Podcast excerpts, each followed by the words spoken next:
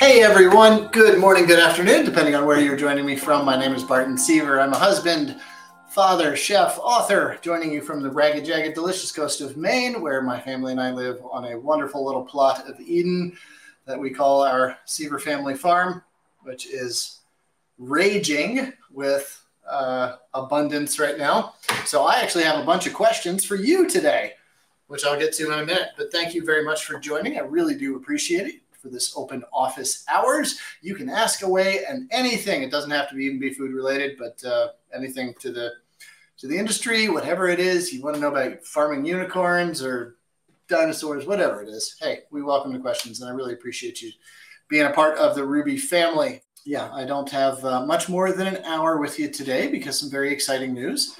And well, I'll back up a second those of you who have joined me before know that I like to start off uh, each of these events with a little moment of gratitude because cooking for people is an act of kindness, it is an act of love, and we should be so grateful for the opportunity to express ourselves through food.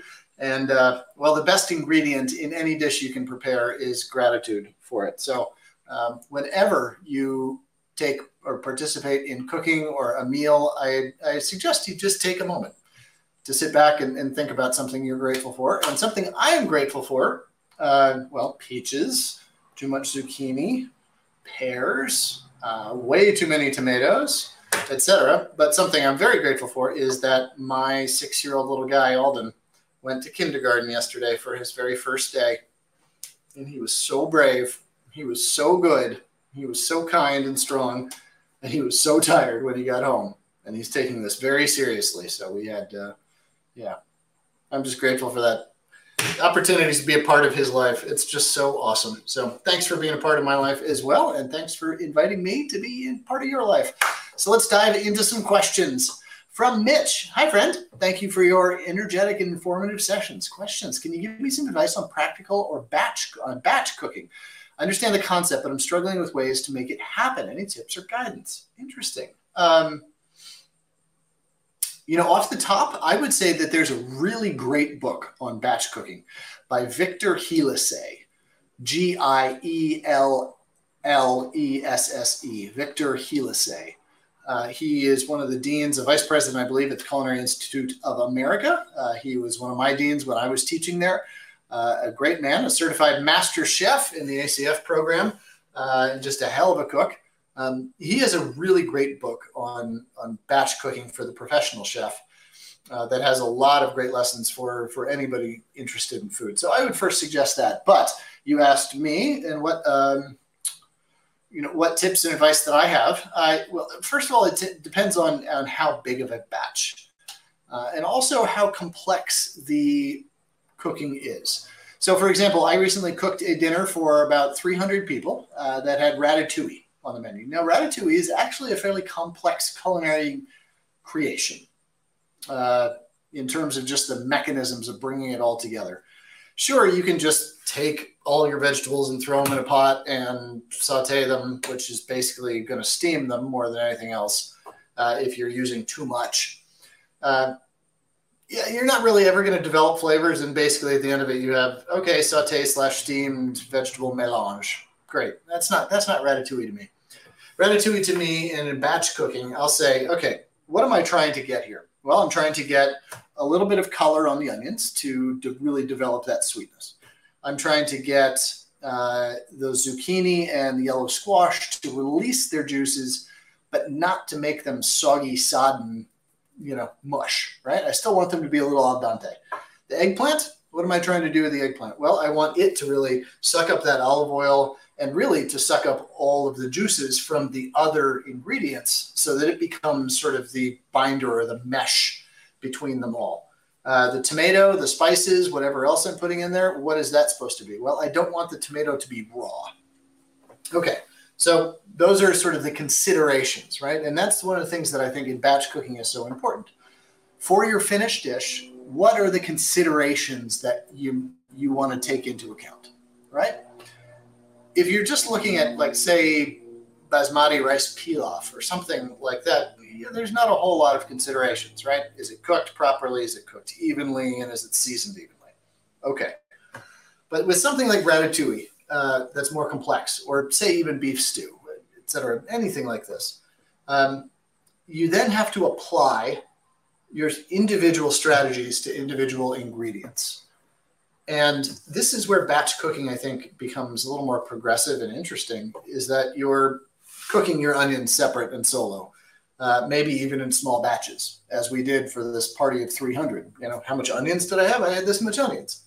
That's not all going to fit in one saute pan. So I did two batches of that, right, in order to get them exactly where I wanted them to be. Uh, and so I did that with each progressive ingredient. And then with the pan left over, a big old rondeau pan, I took more olive oil. I added in some smoked paprika. I added in a little bit of coriander. I added in some slivered almonds. And I got all of this toasted till the spices were aromatic and ebullient and beautiful. Then I threw in the tomatoes. The tomatoes then simmered down so they no longer had that raw flavor to them, but that they were still kind of juicy. And then everything else went into the pan. Everything else got mixed and everything met together at just the right time so that within 10 minutes of simmering, bam, there it was. Everything brought to perfection in the same way as though I was cooking a one pot, you know, a one small one pot dish for five or eight people, etc. So with batch cooking, I think that's that's really the, the takeaway lesson is really consider each ingredient and where that ingredient needs to get to, either in a sort of a three or four steps on before you mix it with the others, or you know, however, whatever you need to do to get that ingredient where it needs to be to the point where you mix them in together. And I'll apologize a little bit for some of the plane noise, but there's somebody who's trying to learn how to land a pontoon plane uh, on the just by the dock down there. And uh, I, I don't think they've get, quite gotten their nerves up to do it. Um, and I wish them all the best. But uh, in the meantime, they're just kind of circling the house. So apologies. Not much I can do about that other than just wish them well. Right? All right. Mitch, thanks so much for your questions. I appreciate that. And Mitch, I believe you might have sent me an email about uh, doing a Chili's um, event coming up sometime soon. Um, maybe a different Mitch, but I'll give you credit for it. Great idea. And, you know, we're going to take that in consideration and we will do a Chili's event coming up because I love me some Chili's. And uh, yeah, cool. Thanks, Mitch. Appreciate you. All right. From Lynn B. How do you freeze sourdough dough and sourdough starter? What do you do to prepare previously frozen sourdough in the oven for pre or in previously frozen sourdough starter? Thanks. So I am not a baker, Lynn. Uh, thank you very much for your question. Um, I am not a baker. I don't have expertise in this uh, in the way that I do with with other forms of cooking. So I'll I'll give you just some sort of light topics off the top of my head, and then also give your question over to some of the bakers in on the Rouxbe team here. Uh, but I would freeze anything you freeze, freeze in the quantities that you are then going to need to use them, right? So if you're freezing tomato sauce, for example, don't freeze a gallon of it if what in fact you need is a pint every time you go to use it for making dinner for your family, right? You don't want to thaw out the whole gallon just to get what you need. Same thing with sourdough starter, whether they're just little balls of, of the starter that you that you do um, in just the quantities that you need. Uh, I would also say that the free because the freezing of things matters so much in terms of um, how the water and the molecules and proteins and all the little little things interact. Um, you know, as water freezes, it crystallizes, and the slower that water freezes, the bigger the crystals become. Uh, just the more voluminous they become, really. Uh, and so those crystals can damage cellular structures more the slower something is frozen. The quicker it's frozen, they, they kind of, well, they, they don't expand nearly as much. Um, and so you have less crystallization, you have less damage internally to these molecules. Now, just as it's true to freeze, so you want to freeze something as quickly as possible. So if you were freezing a batch of sourdough starters in little individual bags, put them on a sheet tray, lay them out so that they have airflow over them, right? So you can freeze them very quickly. If you just put them all in a bunch and throw it into the back of the freezer, eh, yeah, it'll freeze pretty slowly, right? So freeze as quickly as you can. And then thaw is the opposite. You want to thaw basically as slowly as you can. So pull it out of the freezer and put it right into the refrigerator. And with a little ball of sourdough starter, you're not talking about much time here, right? But that thawing process is as important as is the freezing process. And this is particularly true with things like frozen seafood, frozen meats, frozen anything really. Um, you know, when you get to like frozen sauces, like tomato sauce, I'm not sure it matters so much. Yeah, you can just run that under warm water and get it done, right? Because you're going to boil it anyway. Um, so that's that's really the only advice that I, I feel sort of qualified to give on this. But we will again uh, pass along your question to folks far more expert than I. Thanks for joining us, Lynn. From Mitch, thanks for comments on, on batch cooking earlier. My question was not very clear. By batch cooking, I was referring to prepping and cooking ingredients in advance for the upcoming week. Okay, for only two people. Sorry to make that clear. Well, I'm glad I gave you such an in depth, detailed answer for the question you didn't ask. Sorry, Mitch, but thanks for clarifying.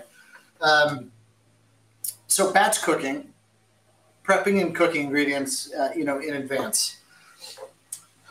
Certainly a big part of that. You know, here comes the street sweeper too. It's just a carnival of, of noises around here today. Sorry.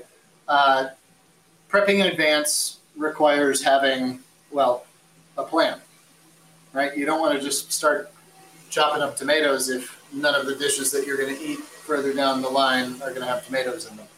Uh, and so that menu planning is very key. Uh, and menu planning can be done with an eye towards, you know, sort of reverse engineer the process. Uh, plan the menu towards the batch cooking. So if you're going to make a pot of quinoa, great. You know that you're going to have steamed quinoa that night.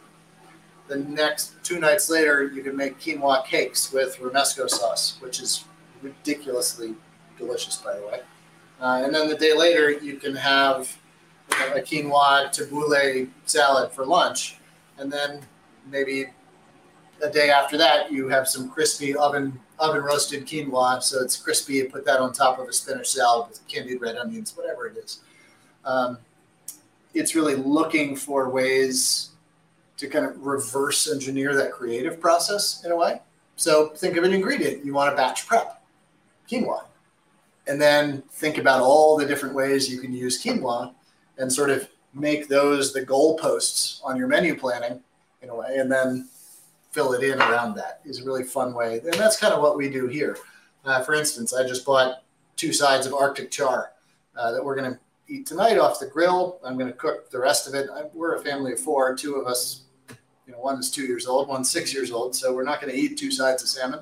But I know that I'm going to make salmon cakes for the boys' lunches tomorrow. Um, and I know that I'm going to do a salmon salad at some point in the week for my wife and I for lunch. So uh, yeah. The other thing is is with batch cooking is prepare for a little bit of tedium. You know, and if your if your goal here is to save time and to be very efficient in your cooking, then just register and acknowledge the fact that yeah, quinoa is going to show up four times this week, and that's okay. That's really okay. Um, so there you go those are my thoughts and comments, Mitch. Thanks for uh, thanks for coming back with the with the with the question. Appreciate you.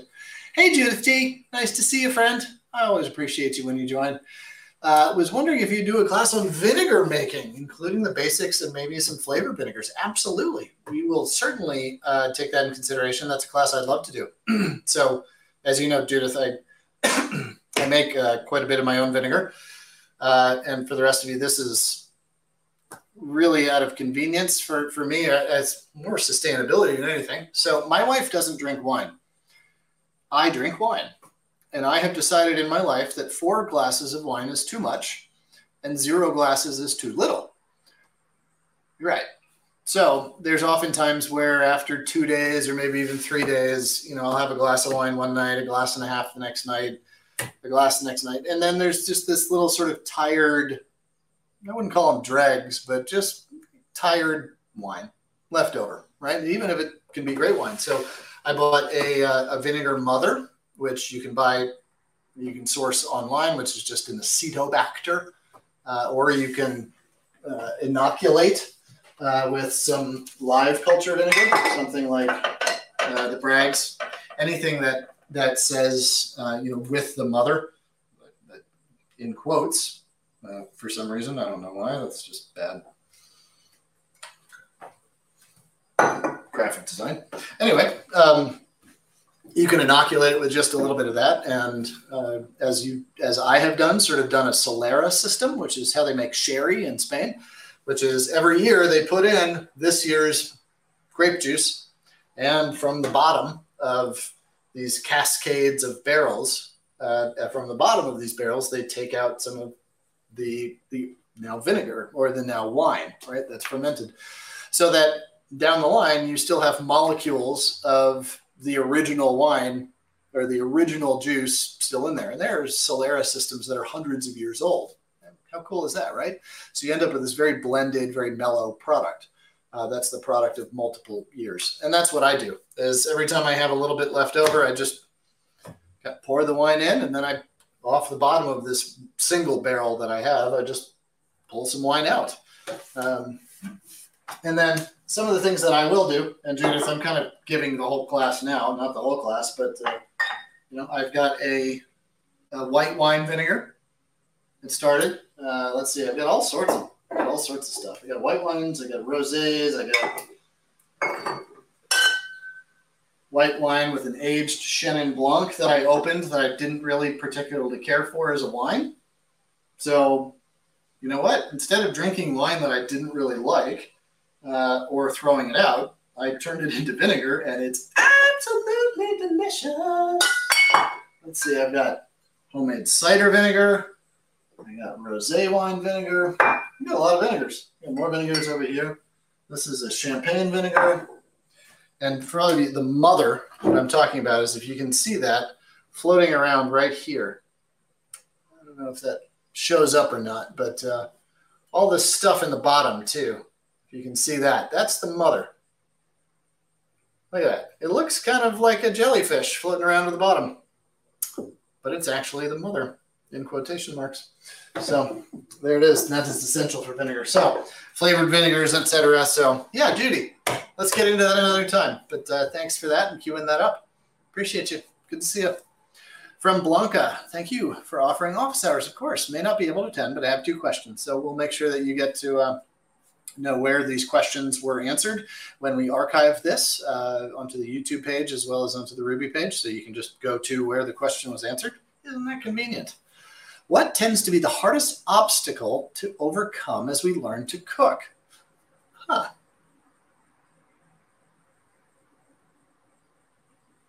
Interesting question. Ops, hardest obstacle to, to overcome when learning how to cook. Um, I think probably getting out of our own way. Maybe. Uh, I think oftentimes when we're learning how to cook, we haven't developed the confidences yet to really understand and intuit, intuitively uh, understand heat and seasoning and the machinations of cooking. And what I mean by that is like, by now, I have cooked so much food, I have grilled so many times, for example, that I can start a fire and just in the back of my mind, just know exactly how hot it's going to be because I'm absorbing information about the wind I'm absorbing information about how big the canister is that I'm grilling in, how much the airflow is into it, the time that I started it, uh, what I'm going to be grilling. And now I can just go out there and I can throw my peaches or steak or pork loin on there and just, I just know. I just have so much confidence in it, um, you know, that I can intuit how that heat is going to work.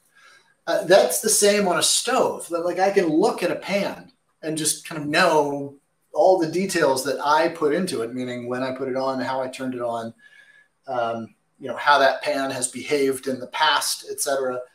Uh, all of that learning just becomes intuitive.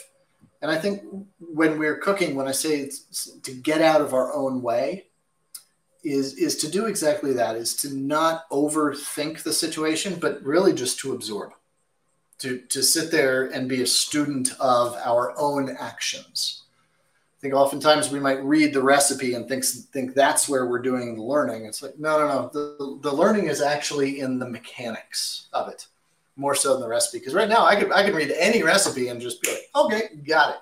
I know exactly what they're telling me because I I can picture the end result and the process, right? And I'm, I'm not patting myself on the back. I'm, I'm just an experienced cook. Many of us on these these office hours are. Uh, so this is not some special divine power of mine. This is just no. I've spent fifty thousand hours cooking.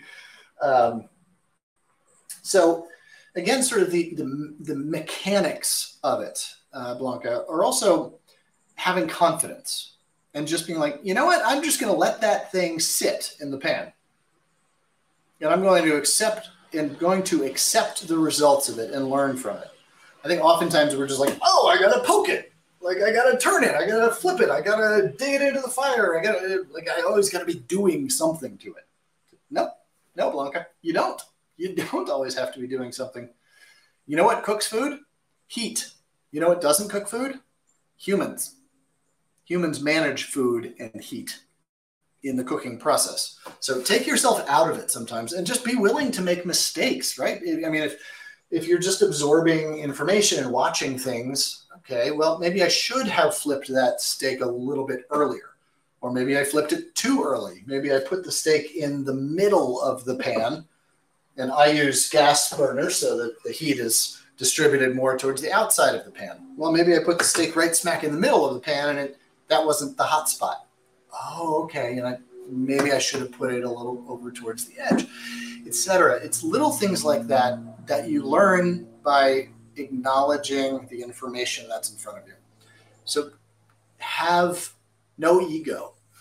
Go into it with confidence that you are going to learn something, not confidence that it's going to be perfect. Um, so, in that way, sort of stay out of your own way and let the information flow to you. It's my best advice. Long winded answer, but kind of a fun one. Cheers. And you had a second question, which is when dining out, how can we continue to inspire curiosity in new, healthier dishes? Um, you know, I'd say with that, just explore flavors and tastes and, and different cuisines. Uh, to me, what's so engaging about food is not French food necessarily. Okay, fine. That's a it's a language of food that many of us speak and sort of use to understand as our baseline. But what the French will do with a sweet potato, for example, is wickedly different than what Indonesian cooking will do with a sweet potato, or Polish cooking will do with sweet potato, or what Peruvians do with it, right? And so it's that curiosity to me of identifying maybe what are your favorite foods. Maybe it's a sweet potato, an artichoke, uh, a salmon, whatever it is, and just kind of using that as your guidepost to thread you through different cuisines, through different things, so that you're always working from a grounded standpoint, right? Like you always know that, okay, here's the commonality. The through line here is salmon. And I'm really curious to see what all these different cuisines do with it. That way, you really are learning about application of flavors and of techniques and of taste profiles, etc. Um, and not just kind of being overwhelmed with like, wow, okay, that's the, like that's awesome. And Indonesian cuisine is really complicated, and I don't really know where to start with what I just ate. Well, start to understand it by starting with the salmon or whatever sort of that core through line ingredient is. That's uh, that's my advice to you on that. Cheers. And that doesn't have to be boring. Uh, it just means like you know having that baseline commonality by which to as your reference point to make sense of different experiences. There you go, Blanca. Appreciate you. Thanks for being part of the Rouxbe family. Hey, Patty, just curious, while creating a new dish, have you ever just thrown it all out and started over? um, yeah, rarely, but um, mostly just because I, you know, um, sustainability. I'm, I, am i am not a big fan of throwing food away, uh, but um, yeah, I, I, let's say by let's let's replace starting over, throwing it out and starting over with just admitting that it was a complete failure. And like on, on that level, absolutely. Yes, I do that pretty, I would say not like constantly, but I do it pretty often. Um, but I'm also so sort of practiced in food that like I know that poaching a kiwi in coriander scented bacon fat and serving it with a cotton candy foam, just no, no, no, I'm not going to do that. You know, it's sort of, uh, I've, I've reached a point where like the failures are becoming less and less because I just have a greater sensibility earned over time. And again, this is not patting myself on the back. This is just practice. Uh, but I'll tell you, I do go back and look at old notebooks, and I, I encourage every one of you to keep notebooks on what you do and, and your culinary process and just ideas that you have. Um, in fact, I'll run and get one of these notebooks because I want to show it to you. Um, but I'll go back and look at notebooks from my early days. And oh my gosh, I was looking the other day at this special that I proposed for a soft shell crab dish that had 37 different ingredients in it. And it was just a disaster. And I'm not talking like a mole. Moles can have 30 ingredients in them of themselves. Indonesian sauce is the same. There's some incredibly complex layered flavors that are that are really wonderful. So it's not just 37 is too many. But I had like black beans and a tarragon this and a know, seared okra over here and braised zucchini and like cumin and coriander and it was just like oh my lord bart oh my lord and then like lime juice! And it was it was so much and it was so bad it was so terrible. Um, so yeah there's that. But um, yeah you know what? I'm gonna run to the next room real quick. I'll be right back. I want to show you this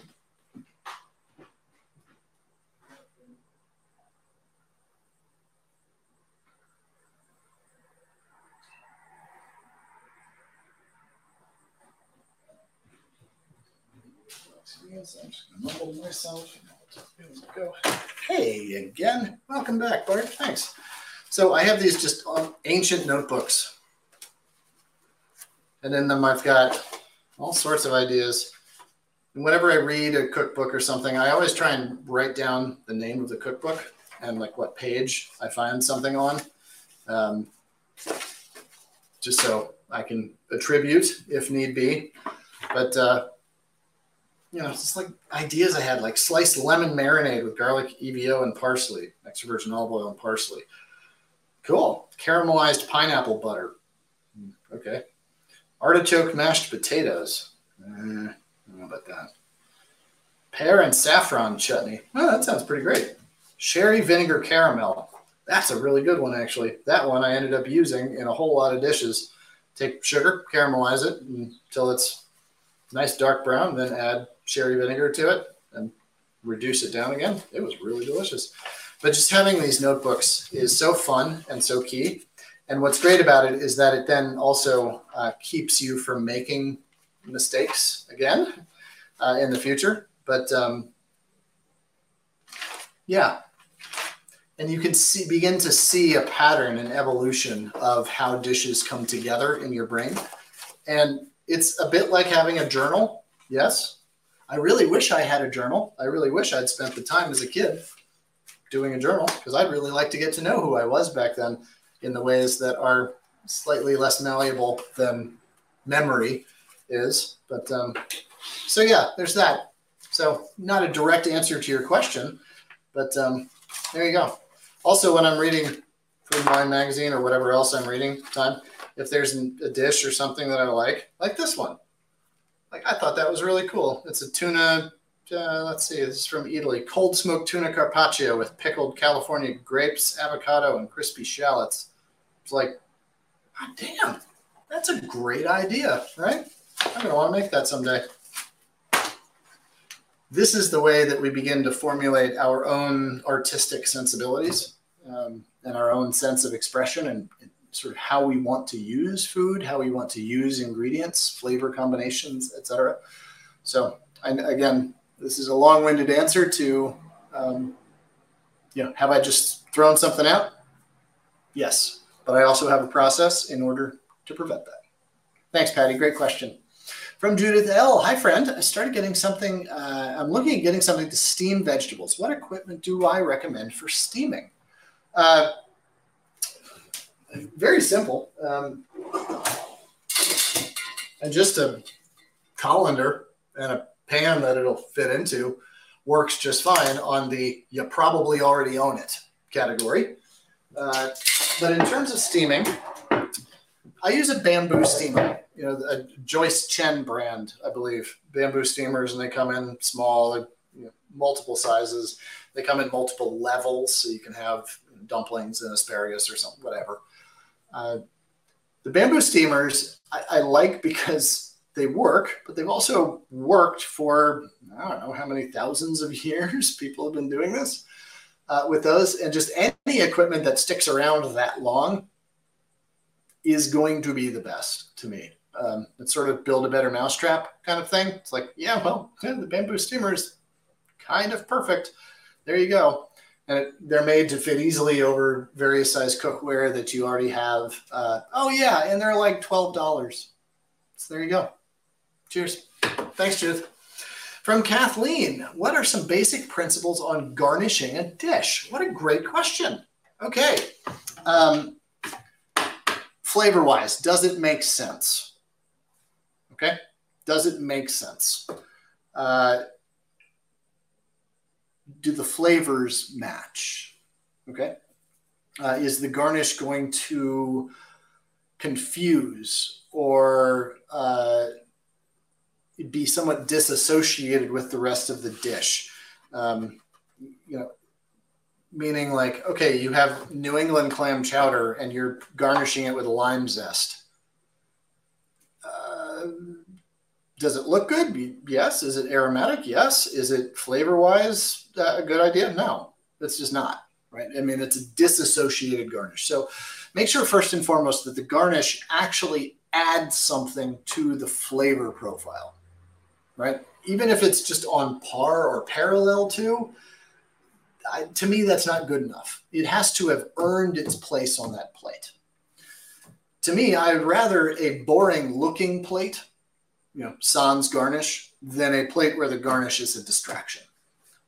Another thing on garnishes is I am of the mindset that never ever use non functional garnishes, meaning a garnish that you can't eat uh, or easily incorporate into a dish. Okay, so I've got this beautiful braised lamb shank. Oh man, it's so delicious. And I'm serving it over uh, saffron couscous, and it's just sitting proud and upright, and it's got all the vegetables around it and the braising liquid sitting at the bottom. It's just this gorgeous thing.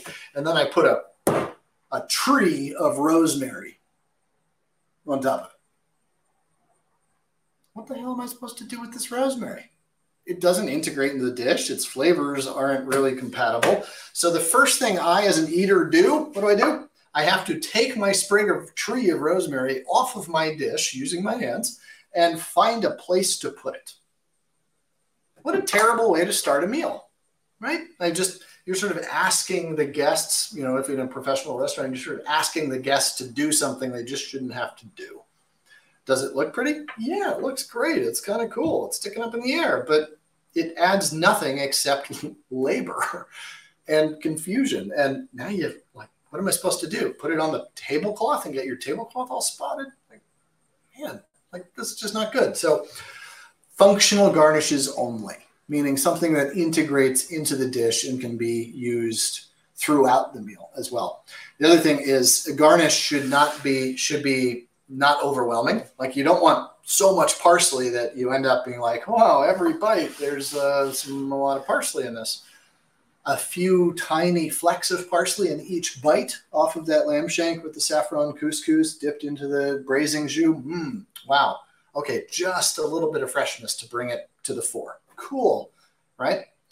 And you want to scatter it, me, scatter it over or evenly distribute a garnish so that it evenly distributes throughout the eating experience, right? If you just get one bite of your meal with a garnish, you're like, oh, okay, I want more of that. If it's a successful garnish, oh, I want more of it. But there is no more. Um, so those are those are two really important principles. Uh, three really important principles. The other is uh, if you are going to garnish with something, put the effort into it. Don't just hack at your parsley if you're going to put parsley on a dish, right? And just scatter it over. Don't just hack at it. Wash your leaves of parsley. Get really good parsley, first and foremost. Buy it fresh at the farmer's market. You know, go to a store that has a lot of turnover. Get really fresh parsley. Taste the leaf in the store. Is it really woody? You know, as parsley leaves can get when they're overgrown and deep dark green. Okay, well, guess what? Find something else to use. There you go. But you had nice, young, beautiful, fresh, aromatic, ebullient parsley. Wash the leaves to make sure you're not putting sand on your dish. Dry them off very carefully, gently to make sure they're fully dry. Roll those leaves up so that you have some real intent when you're cutting them. Use a nice big knife. Slice all the way through them as finely as you can go. And then when you go to chop against the grain of the parsley, you know what's easier to move than all of these little bits of parsley? Yourself. So stand up and now cut across the grain of the parsley, right? Holding it all so it's this nice compact little pile.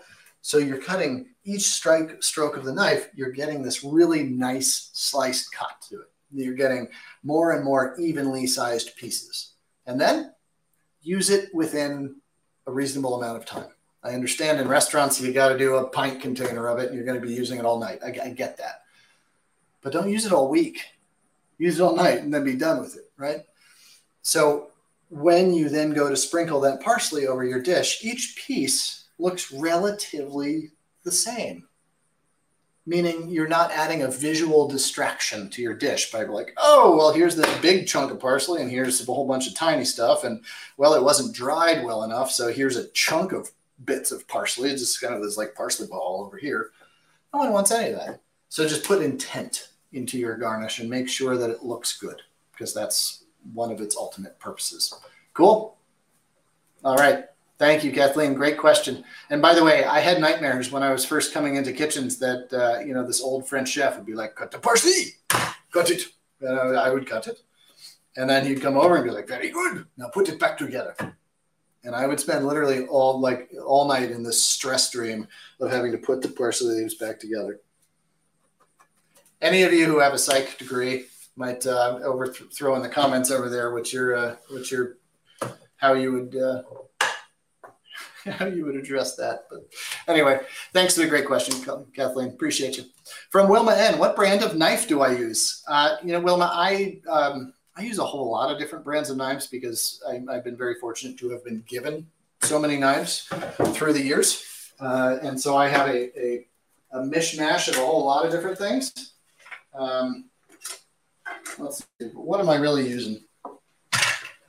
So R Murphy knives, this is a carbon steel knife and they get all patinaed like this. And it's not the best knife for everything because it can discolor acids, especially like cutting an apple, it will discolor them pretty quickly, uh, etc. But they keep their blade sharp forever. I really love them.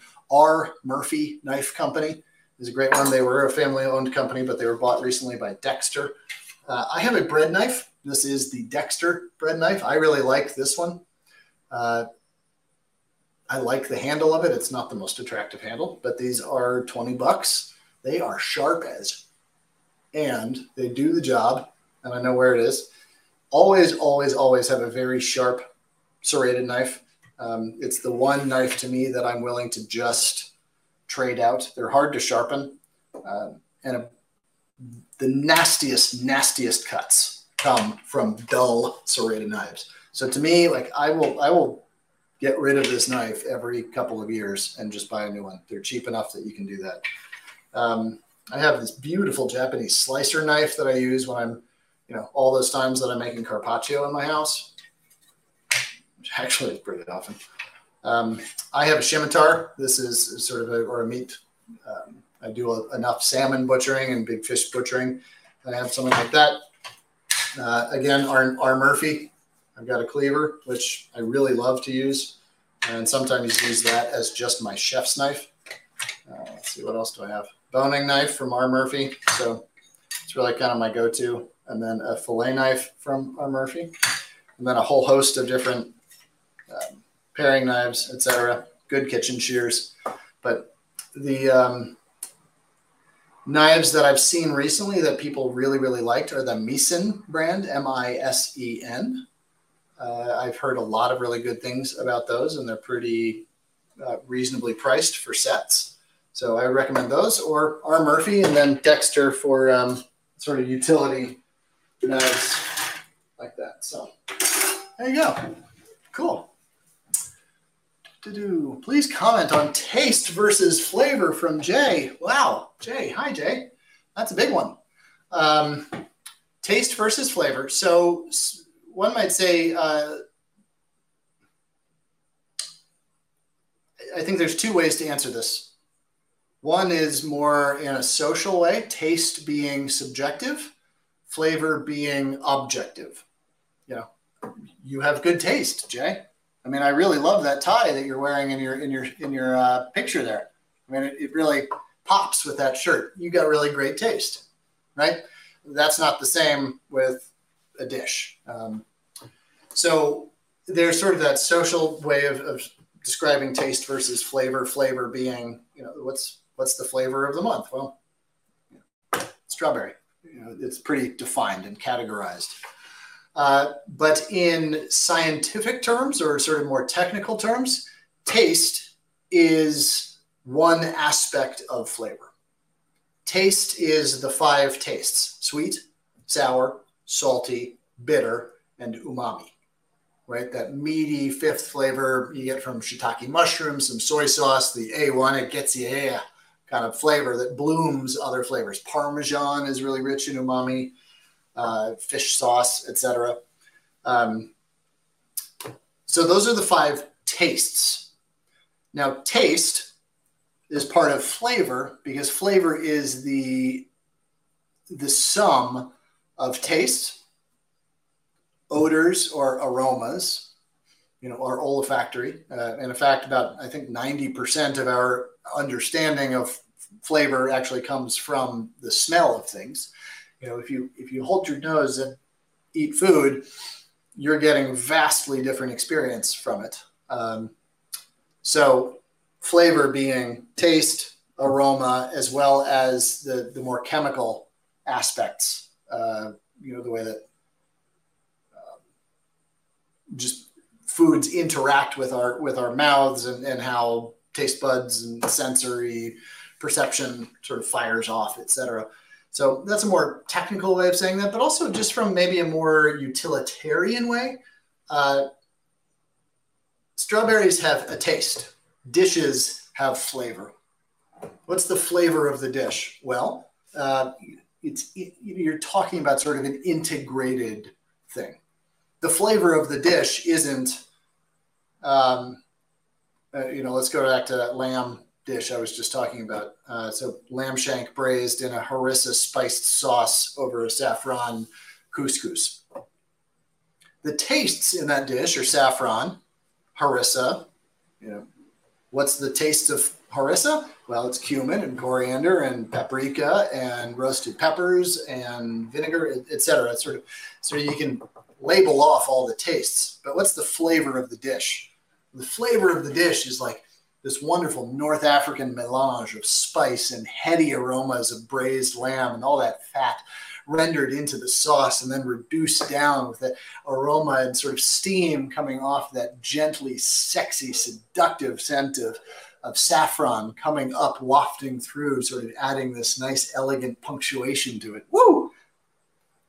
I'm describing flavor there. All right. I hope that makes sense. I hope that offered you some window. Cool. Sarah H. Is vital wheat gluten considered a whole food product? Uh, I, I, would say, I, I, don't know for sure, but I would say no. Uh, it seems like a, uh, a, derivative or a processed product of, so not the whole food. I mean, whole wheat, whole wheat berries would be the whole food. So wheat gluten would be an extracted part of that. So I, don't, I can't say for sure, but I would say judging just on the on the cover of that one, I'd say no. Thanks, Sarah. Appreciate your question. Becca I. Hi, friend. How do you store mushrooms, onions, and potatoes? Wow. Um, So mushrooms, I keep them in the back of the fridge, uh, but I keep a little airflow on them. So I'll open up the package. Uh, you don't want them to get musty. You don't want them to get trapped in their own moisture, of which they are mostly moisture. Uh, that will just encourage that sliminess, etc. And, and I think a dulling of the flavor. You also don't want them just kind of laid out with air flowing over them all the time because that will dehydrate them and alter their flavor. Uh, potatoes, I store I store potatoes in paper bags, so I grow a lot of potatoes. I harvested about 100 pounds of potatoes this year. Uh, I keep them just in grocery bags. Excuse me, over in another part of my, my kitchen area in the pantry. And I use them pretty quickly. Uh, onions, I just store on the countertops. Um, quite honestly, it's probably not the best place to store them.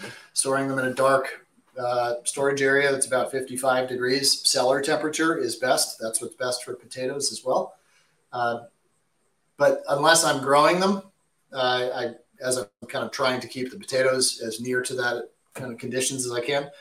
Things like onions, if you're just buying these things, just buy them regularly enough. Don't you know, the money that you're going to save by buying 25 pounds of onions this week uh, and holding on to them because they're uh, 50 cents off or something. Like ultimately, you're going to end up throwing away more onions than the money you saved on them. So I just kind of rotate stock. And you know what? You know what the produce industry is really good at?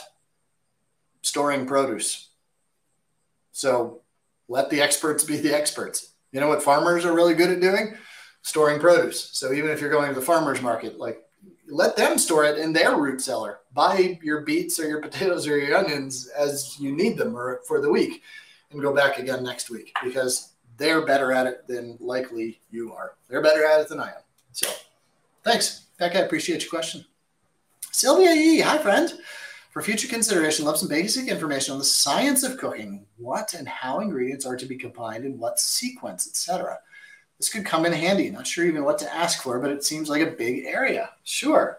Uh, you know, I would recommend uh, Salt, Acid, Fat, Heat by Samin Nosrat. It's an incredible, incredible book uh, that really, really very well defines that, uh, those principles. Um, another one is Kenji J. Lopez. Kenji Alt J. Lopez, I think. He writes for the New York Times. He had one called The Food Lab uh, which describes that a lot of this in, in, very good detail. And then a very expensive book, uh, just because it's out of print now. Um, starting with ingredients by Aliza Green, and it's a huge book. Uh, it's I don't even know how many recipes, but um, oh, yuca crusted flounder, interesting.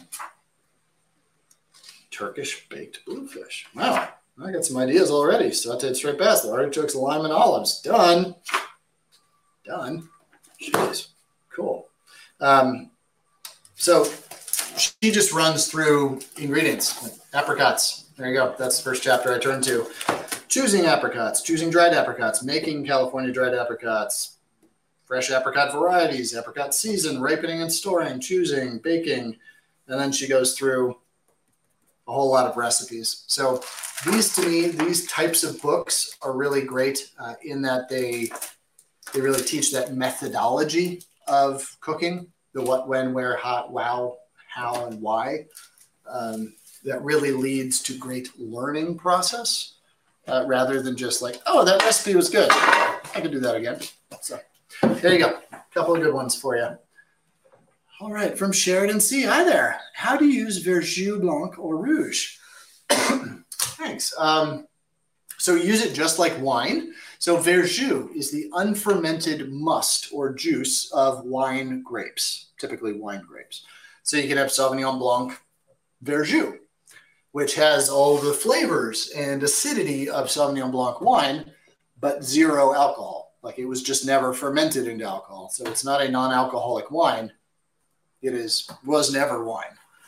So Verjus is great for people who are abstaining from uh, alcohol for whatever reason, uh, but still want that complexity added into food. Whether you're steaming some mussels and want a white wine substitute, Verjus is perfect.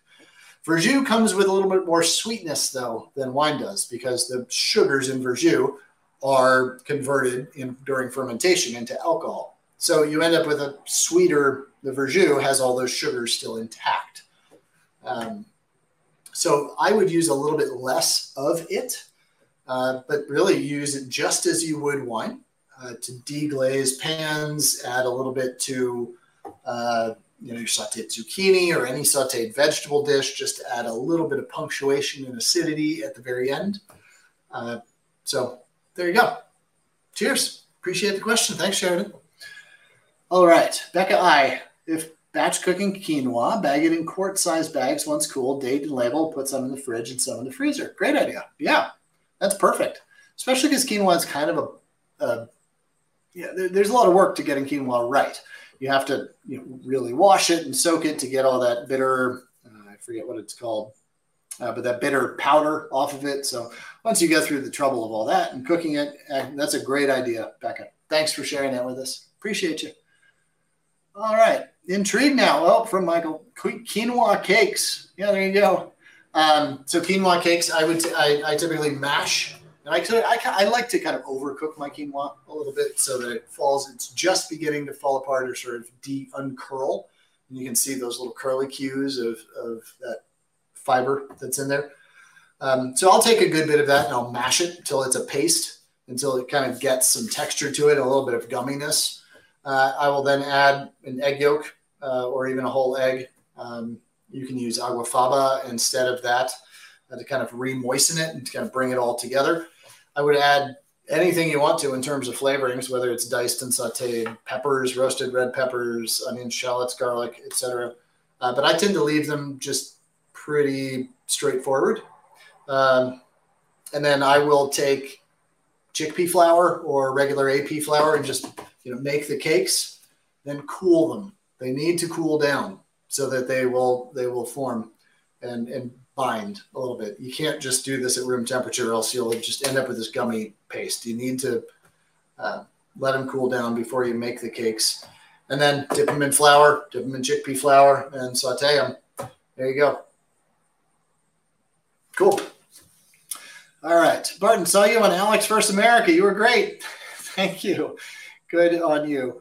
I appreciate you. Thank you, Carrie. Thanks for saying that. Yeah, a couple of back in September, I was uh, competing on. Well, I guess it didn't premiere until January of this year, but late last year, I, I uh, filmed Alex vs America, which is like a one of Food Network's Top Chef uh, or Iron Chef type competitions, and uh, well, I got outcooked. That's all there is to it. I got outcooked by some really good cooks. Didn't do as well as I would have liked to have done. I pro- I could have done better, but but thank you for saying I showed well because that's what really matters. So thank you, Gary. I appreciate you. All right, how do I prepare crab for cooking? Any suggestions on how to use crab in recipes from Marco? Marco, nice to see you again. I think you've joined us in the past. Um, so crab comes in two forms: raw, live, or whole, cooked, uh, or just the picked meat. Uh, it's very interesting to learn how to pick a crab. I think it's important to know how to do that for any good cook to understand just the nature of the ingredients that they're using, right?